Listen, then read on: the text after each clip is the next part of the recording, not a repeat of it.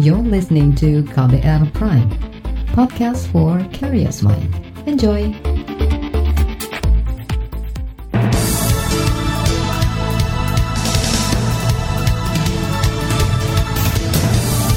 Selamat pagi saudara, kembali kami menjumpai Anda bersama program Buletin Pagi edisi Senin 31 Agustus 2020. Saya Eka Juli. Kami sudah menyiapkan informasi pagi hari ini, di antaranya prajurit TNI perusak Mapolsek Ciracas akan dipidana dan dipecat. Pemerintah menargetkan uji klinis vaksin merah putih dilakukan tahun depan. Jakarta mencapai rekor penambahan angka positif COVID-19 hingga seribuan kasus. Inilah Buletin Pagi selengkapnya. Terbaru di Buletin Pagi. Akhir pekan kemarin, Polsek Ciracas, Jakarta Timur dirusak sekitar 100 orang. Penyerangan diduga sebagai aksi balas dendam, buntut dari aduan anggota TNI berpangkat Prada yang mengaku terluka akibat dikeroyok. Namun, kabar ini dibantah usai kepolisian dan TNI menggelar olah TKP. Anggota TNI itu dikabarkan disebut tidak bisa mengendalikan kendaraannya dan seketika terjatuh di sekitaran lokasi penyerangan. Sementara itu, dalam penyerangan ini, masa merusak serta membakar sejumlah kendaraan mobil dan sepeda motor. Kapolda Metro Jaya, Nana Sujana, dan Pangdam Jaya, Dudung Abdurrahman, mengecek lokasi pasca kejadian. Keduanya menemukan fakta Sebelum menyerang Mapolsek Ciracas, masa juga merusak serta menjarah sejumlah toko di sekitar Jalan Raya Bogor. Tak hanya kerugian material, dalam penyerangan ini sedikitnya tiga korban luka yang diserang bahkan ditembak menggunakan senjata replika air soft gun. Sementara itu, Kepala Staf TNI Angkatan Darat atau Kasat Andika Perkasa memastikan pelaku penyerangan Mapolsek Ciracas, Jakarta Timur merupakan personil militer.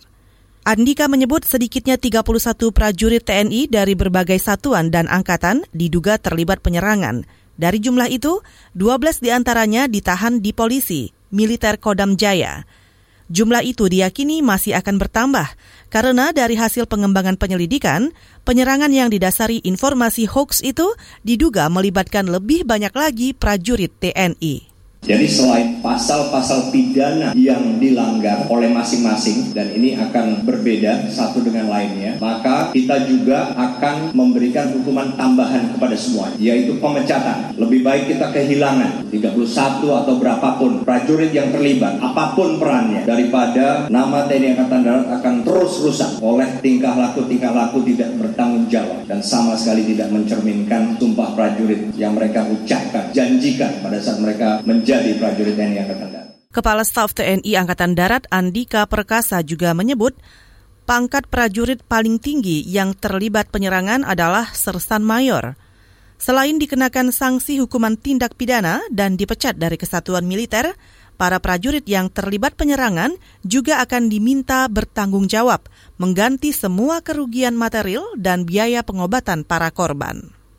Pasca penyerangan Mapolsek Ciracas di Jakarta Timur, jajaran kepolisian dan TNI akan rutin menggelar patroli bersama. Patroli digencarkan untuk mencegah kejadian serupa terulang kembali. Kapolda Metro Jaya, Nana Sujana, mengatakan, menambahkan TNI dan Polri juga sudah membentuk tim terpadu atau tim gabungan untuk menyelidiki kasus penyerangan kita mengevaluasi diri untuk lebih meningkatkan soliditas maupun sinergitas. Dan ke depan tentunya kami berharap kepada masyarakat dengan kejadian ini kita anggap tetap kami dalam Pangdam dan Kapolda akan terus mengantisipasi. Jadi saya harapkan masyarakat hmm. tidak usah khawatir dan tetap melakukan kegiatan-kegiatan seperti biasanya. Kami akan terus melakukan pengawasan dalam hal ini dari TNI dan dari kepolisian. Kapolda Metro Jaya, Nana Sujana juga menyebut Kegiatan patroli bersama dilakukan untuk mempererat sinergitas TNI Polri. Nana juga mengklaim insiden Sabtu dini hari kemarin tidak terkait dengan kejadian serupa yang terjadi dua tahun lalu. Sementara itu, anggota Komisi Bidang Pertahanan DPR, Dev Laksono, juga meminta TNI dan Polri memperbaiki komunikasi pasca penyerangan dan perusakan Mapolsek Ciracas, Jakarta Timur. Komunikasi itu terutama pada tingkat anggota prajurit bawah. Meski begitu, Dev Laksono juga menyebut sumber konflik bukan hanya masalah komunikasi saja Pangdam, Panglima TNI, Kapolri, Kapolda, Polres mesti turun tangan sudah menelusuri itu persoalan di mana. Akan tapi ya mesti di lebih ditelisik lagi ya. Karena itu ini nggak mungkin terjadi begitu saja kan. Ya katakanlah apa yang, di, yang dinyatakan bahwa ini berawal dari koak ya. Ya oke kita terima deh gitu itu satu alasannya ya. Cuman apa hanya karena kali aja terus langsung beringas masa kan nggak mungkin. Pasti kan sudah panjang ini urusannya. Anggota Komisi Bidang Pertahanan DPR, Dev Laksono juga menambahkan, konflik yang terjadi antara TNI dan Polri harus menjadi bahan evaluasi kedua institusi. Selain itu, aspek kesejahteraan anggota juga harus diperhatikan. Jangan sampai terjadi kesenjangan, apalagi kecemburuan antara personil TNI dan Polri. Terkait hal itu, kriminolog Universitas Indonesia Adrianus Meliana mengapresiasi tindakan cepat TNI Polri mengungkap pelaku penyerangan dan perusakan Mapolsek Ciracas, Jakarta Timur. Meski demikian, Adrianus menyebut peristiwa itu menjadi fakta bahwa sinergitas TNI Polri yang selama ini berjalan belum menjamin kondusivitas. Ia juga menyatakan perusakan Mapolres Cilacas menunjukkan ada ketidakberesan di institusi TNI Polri. Nah, dewasa ini sering kali kita memakai kata-kata sinergi ya dalam rangka menganggap bahwa antara kedua lembaga ini baik-baik saja, tidak ada masalah begitu. Namun minimal pada kejadian kasus di Cilacap itu memperlihatkan bahwa rasanya ada apa-apa nih. Mengapa demikian? Karena tadi sebetulnya ada masalahnya masalah kecelakaan, tapi kenapa kemudian berbuah pada perusakan Mako, Mako Polsek? Kan itu dua hal yang sebetulnya jauh sekali ya. Itu tadi kriminolog Universitas Indonesia Adrianus Meliala. Sementara itu, Wakil Ketua Setara Institut Bonar Tigor Naipospos menilai penyerangan dan perusakan Mapolsek Ciracas diakibatkan tidak adanya proses hukum yang tegas, bahkan seolah-olah selama ini pelakunya kebal hukum. Bonar berharap Pelaku penyerangan dan perusakan Mapolsek Ciracas diadili di pengadilan pidana umum, bukan di pengadilan militer, yang biasanya sulit dipantau oleh masyarakat sipil. Kita ke mancanegara. Pemimpin tertinggi Korea Utara, Kim Jong-un, dilaporkan memerintahkan aparat menembak siapa saja yang melintasi perbatasan dengan Tiongkok untuk mencegah penyebaran virus corona. Dilansir dari CNN, Seorang penduduk mengaku diberitahu bahwa kebijakan itu akan berlaku di sepanjang perbatasan Korea Utara Tiongkok sampai pandemi virus corona berakhir. Menurut sumber, polisi di dekat perbatasan juga mengirim senjata tambahan untuk membantu menegakkan kebijakan baru itu. Pemberitahuan mengatakan mereka akan membunuh siapa pun dalam jarak satu kilometer dari perbatasan Korea Utara Tiongkok tanpa pandang bulu. Korea Utara memang belum mengumumkan kasus COVID-19. Namun, negara itu melaporkan suspek pertama di wilayahnya pada Juli lalu. Saudara, tiga aktivis Walhi mengalami upaya pembungkaman dengan modus baru. Informasinya sesaat lagi, tetaplah di Buletin Pagi. You're listening to KBR Pride, podcast for curious mind. Enjoy!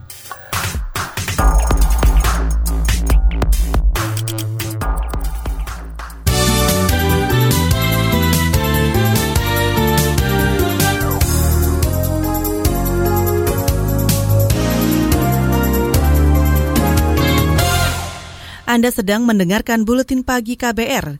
Saudara Kementerian Riset dan Teknologi atau Badan Riset dan Inovasi Nasional menargetkan uji klinis vaksin merah putih untuk penanganan COVID-19 dilakukan awal tahun depan. Bambang Brojonegoro menuturkan pihaknya mengumpulkan informasi mengenai pembuatan vaksin merah putih itu. Sebagai perkembangannya, saat ini sudah ada lima perusahaan yang sedang melakukan riset terhadap vaksin tersebut. Mengenai proses produksi vaksin merah putih, Menteri Bambang juga menambahkan ada berbagai pihak yang nantinya dilakukan kerjasama, seperti perusahaan internasional dan perusahaan swasta dalam negeri.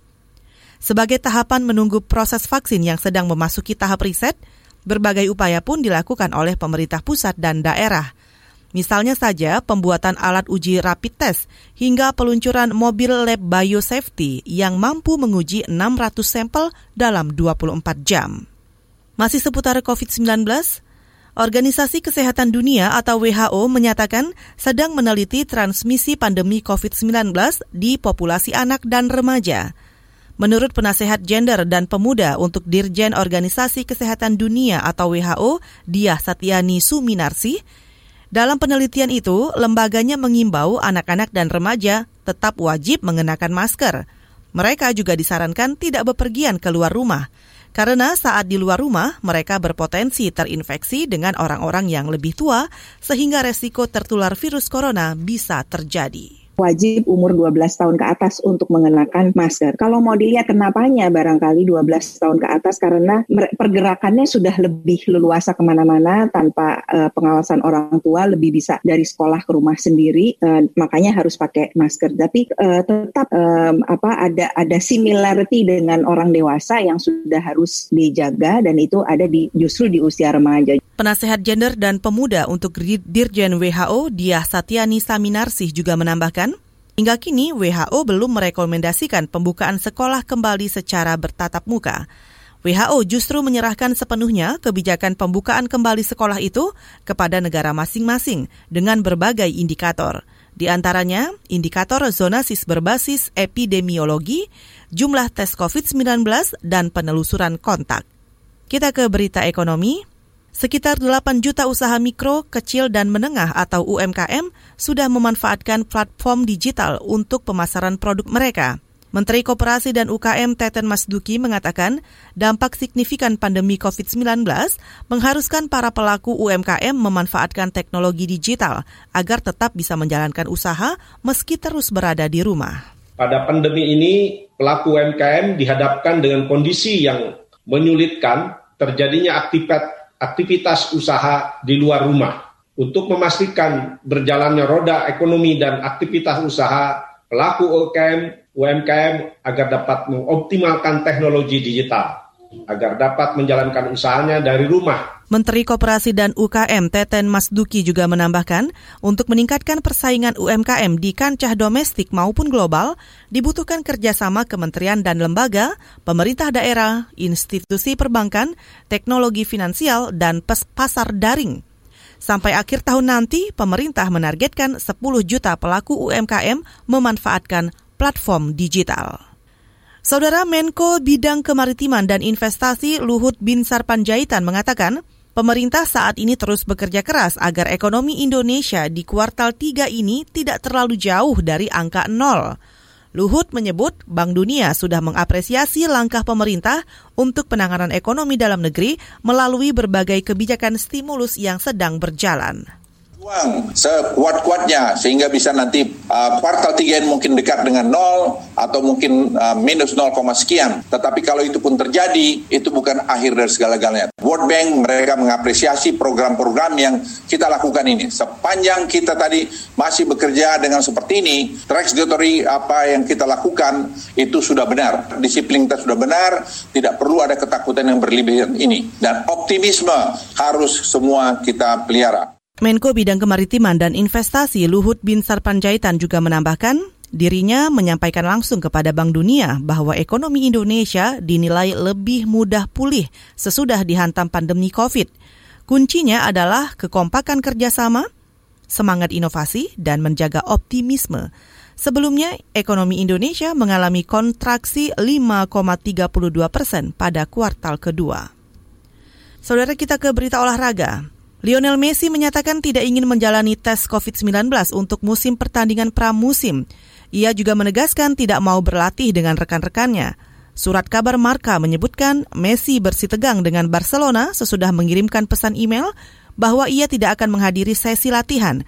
Padahal itu merupakan latihan perdana skuad Barcelona di bawah asuhan pelatih baru Ronald Koeman.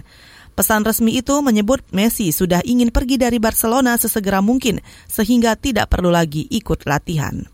Saudara laporan khas KBR bertajuk Gugatan RCTI dan iNews TV ancam kreativitas pembuat konten media sosial. Informasinya sesaat lagi, tetaplah di Buletin Pagi. You're listening to KBR Pride, podcast for curious mind. Enjoy!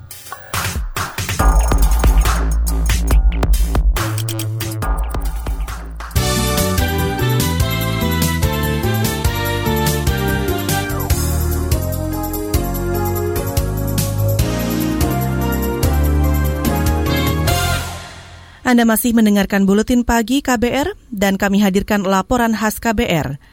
Gugatan dua stasiun televisi swasta grup MNC di Mahkamah Konstitusi tentang Undang-Undang Penyiaran mengundang cibiran publik, terutama warganet.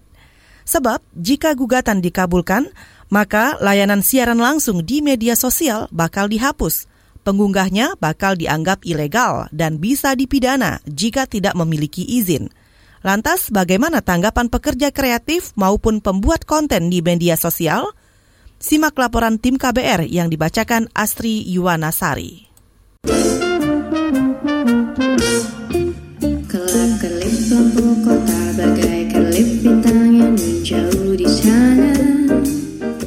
Ini adalah salah satu konten siaran langsung penampilan band indie Skastra di YouTube. Manggung lewat media sosial memang menjadi pilihan satu-satunya bagi grup musik seperti Skastra untuk tetap bertahan di masa pandemi. Pasalnya, hampir seluruh jadwal manggung off-air dibatalkan sejak awal wabah.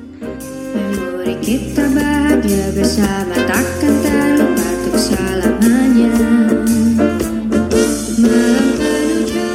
Namun ruang hidup lewat media sosial pun belakangan terancam dihapus atau dibatasi. Ini menyusul gugatan uji materi Undang-Undang Penyiaran yang diajukan stasiun televisi swasta RCTI dan iNews TV ke Mahkamah Konstitusi. Mereka ingin siaran langsung berbasis internet seperti live di Instagram, Facebook, bahkan Zoom dilarang. Gitaris Kastra Adi Ahdia tak habis pikir dengan tingkah dua TV grup MNC itu. Jika gugatan dikabulkan MK, berarti ruang hidup sekaligus ruang kreasi pekerja seni seperti dirinya bakal tergerus. Sebagai anak band kita sangat terbantu sama fasilitas fitur live streaming karena kita bisa promosi dengan gratis yang akhirnya bisa memicu kita juga untuk bikin lebih banyak karya. Seandainya ini ada pembatasan dengan perizinan segala macam, saya kira ini akan menghambat juga kegiatan kreatif di Indonesia. Bagi Adi dan Skastra, tampil langsung lewat kanal virtual memang tak bisa menggantikan kepuasan saat manggung off-air. Meski demikian, cara ini tetap lebih optimal ketimbang hanya mengunggah konten rekaman. Halo guys, gua live buat melihat hasil horse breeding. Protes juga datang dari Gian, penggila game yang rutin mengunggah siaran langsung di Facebook. Baginya, fitur ini memfasilitasinya berinteraksi dengan banyak orang, bahkan dari luar negeri. Gian tegas menolak pembatasan atau penghapusan fitur siaran langsung. Menurutnya, tindakan itu memberangus kreativitas warganet. Karena gue rasa ini e, bisa menghibur gitu. Maksudnya kalau siapa tahu mungkin ada orang yang gamer lain juga mungkin lagi bingung, ah main game apa nih gitu. Nanti kan tiba-tiba lihat, ih kayaknya keren nih pengen gabung gitu. Dan mungkin bisa e, lebih jauhnya lagi, bisa join komunitas kita, bisa bersosial juga sesama gamer kan, maksudnya yang orang-orang dari luar bisa lihat gitu-gitu. Pihak MNC membantah anggapan ingin mempersulit para pembuat konten di media sosial lewat gugatan uji materi. Perusahaan milik Ketua Umum Partai Perindo Haritanu Sudibyo ini mengklaim dirugikan sebagai lembaga penyiaran konvensional, tetapi mendapat perlakuan berbeda dengan pembuat konten siaran berbasis internet. Hal itu tergambar dari pernyataan kuasa hukum RCTI dan iNews TV Imam Nasef di sidang MK 22 Juni lalu. Para pemohon wajib tunduk pada Undang-Undang Penyiaran dan Pedoman Perilaku Penyiaran dan Standar Program Penyiaran atau yang selanjutnya disebut P3SPS dalam membuat konten siaran. Apabila melanggar maka akan dikenakan sanksi. Sementara bagi penyelenggara siaran yang menggunakan internet tidak ada kewajiban untuk tunduk pada P3SPS. Dalam sidang lanjutan 26 Agustus lalu, Kementerian Komunikasi dan Informatika meminta MK menolak gugatan grup MNC. Sebab jika dikabulkan justru bakal mengubah industri penyiaran tatanan sosial masyarakat, dan menimbulkan ketidakpastian hukum. Nantinya, pembuat konten siaran langsung yang tak berizin akan dipidana. Dirjen Penyelenggara Pos dan Informatika Kominfo Ahmad M. Ramli. Dan konten kreator baik perorangan, badan usaha, ataupun badan hukum akan dipaksa memiliki izin menjadi lembaga penyiaran. Hal ini tentunya tidak mungkin karena lembaga negara, lembaga pendidikan, dan konten kreator tidak akan dapat memenuhi persyaratan perizinan penyiaran yang mengakibatkan kegiatan yang dilakukan merupakan penyiaran ilegal dan harus ditertibkan oleh aparat penegak hukum karena penyiaran tanpa izin merupakan pelanggaran pidana. Ahmad menerangkan, penyiaran berbasis frekuensi seperti RCTI dan iNews tidak bisa disamakan dengan siaran berbasis internet atau yang biasa disebut over the top OTP. Menurutnya, selama ini siaran berbasis internet juga sudah dipagari dengan berbagai aturan, mulai dari Undang-Undang Informasi dan Transaksi Elektronik, Undang-Undang Anti Pornografi, Undang-Undang Hak Cipta, hingga Undang-Undang Anti Terorisme. Lewat aturan-aturan tersebut, berbagai konten negatif di medsos bisa diturunkan langsung oleh Kominfo. Sementara itu, pengamat media sosial Enda Nasution menilai semestinya MK menolak gugatan grup MNC. Ia berpandangan uji materi itu tidak tepat karena ingin memaksakan dua hal berbeda dalam satu payung yang sama. Menurutnya argumen pemohon bertentangan dengan arus zaman dan berpotensi menimbulkan kekacauan baru di lingkup sosial maupun hukum. Nah, sedangkan penyiaran lewat internet itu kan menggunakan data dan internet ya, bukan menggunakan frekuensi milik publik, sehingga kalau diharapkan ada regulasi, harus ada izin dan lain sebagainya, maka jadinya bukan saja ketinggalan zaman, tapi juga rasanya tidak sesuai dengan ya apa yang dimaksudkan gitu. Demikian laporan tim KBR, saya Astri Yuwanasari. Selanjutnya kami hadirkan informasi dari daerah, tetaplah di Buletin Pagi. You're listening to KBR Pride, podcast for curious mind. Enjoy!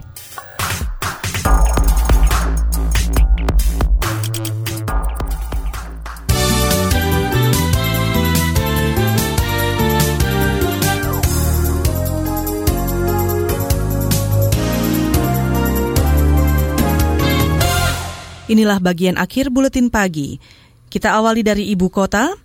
Jumlah kasus harian corona di DKI Jakarta memecahkan rekor dan menembus lebih dari 1.100 kasus per hari. Salah satu penyebabnya adalah klaster long weekend. Peningkatan ini diklaim sejalan dengan adanya penambahan jumlah tes swab.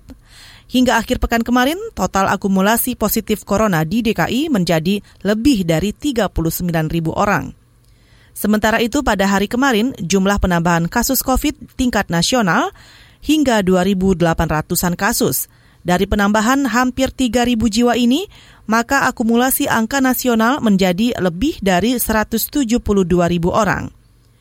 Sementara itu dalam data terbaru mencatatkan ada 1.300-an pasien sembuh. Total pasien sembuh lebih dari 124.000 orang dan total pasien meninggal mencapai 7.300-an. Dari Jakarta kita ke Papua. Penyanyi Edo Kondologit mendesak kepolisian bertanggung jawab atas kematian salah satu anggota keluarganya. Edo menyebut anggota keluarganya bernama Riko diduga meninggal usai mengalami kekerasan fisik saat menjalani pemeriksaan di Polres Kota Sorong, Papua Barat, Kamis pekan lalu.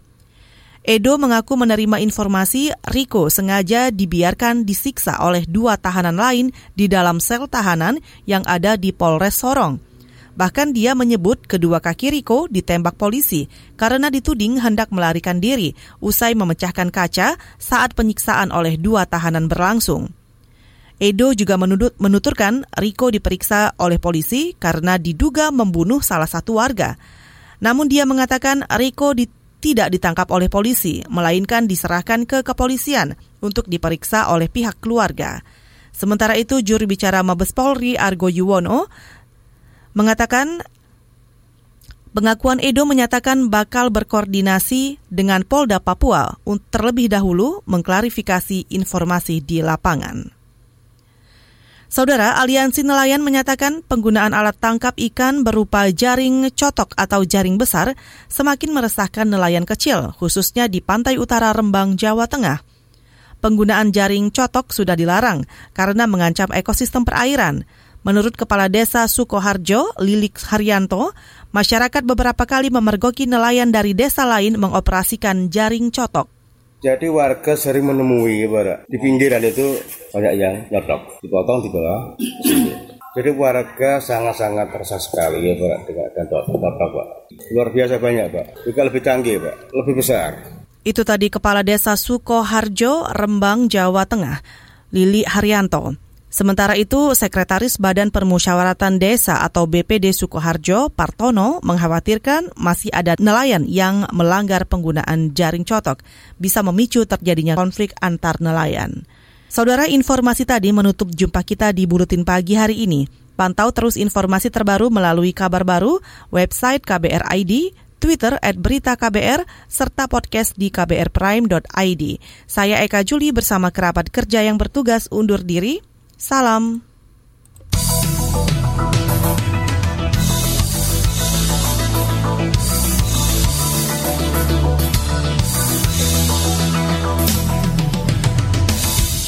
KBR Prime, cara asik mendengar berita. KBR Prime, podcast for curious mind.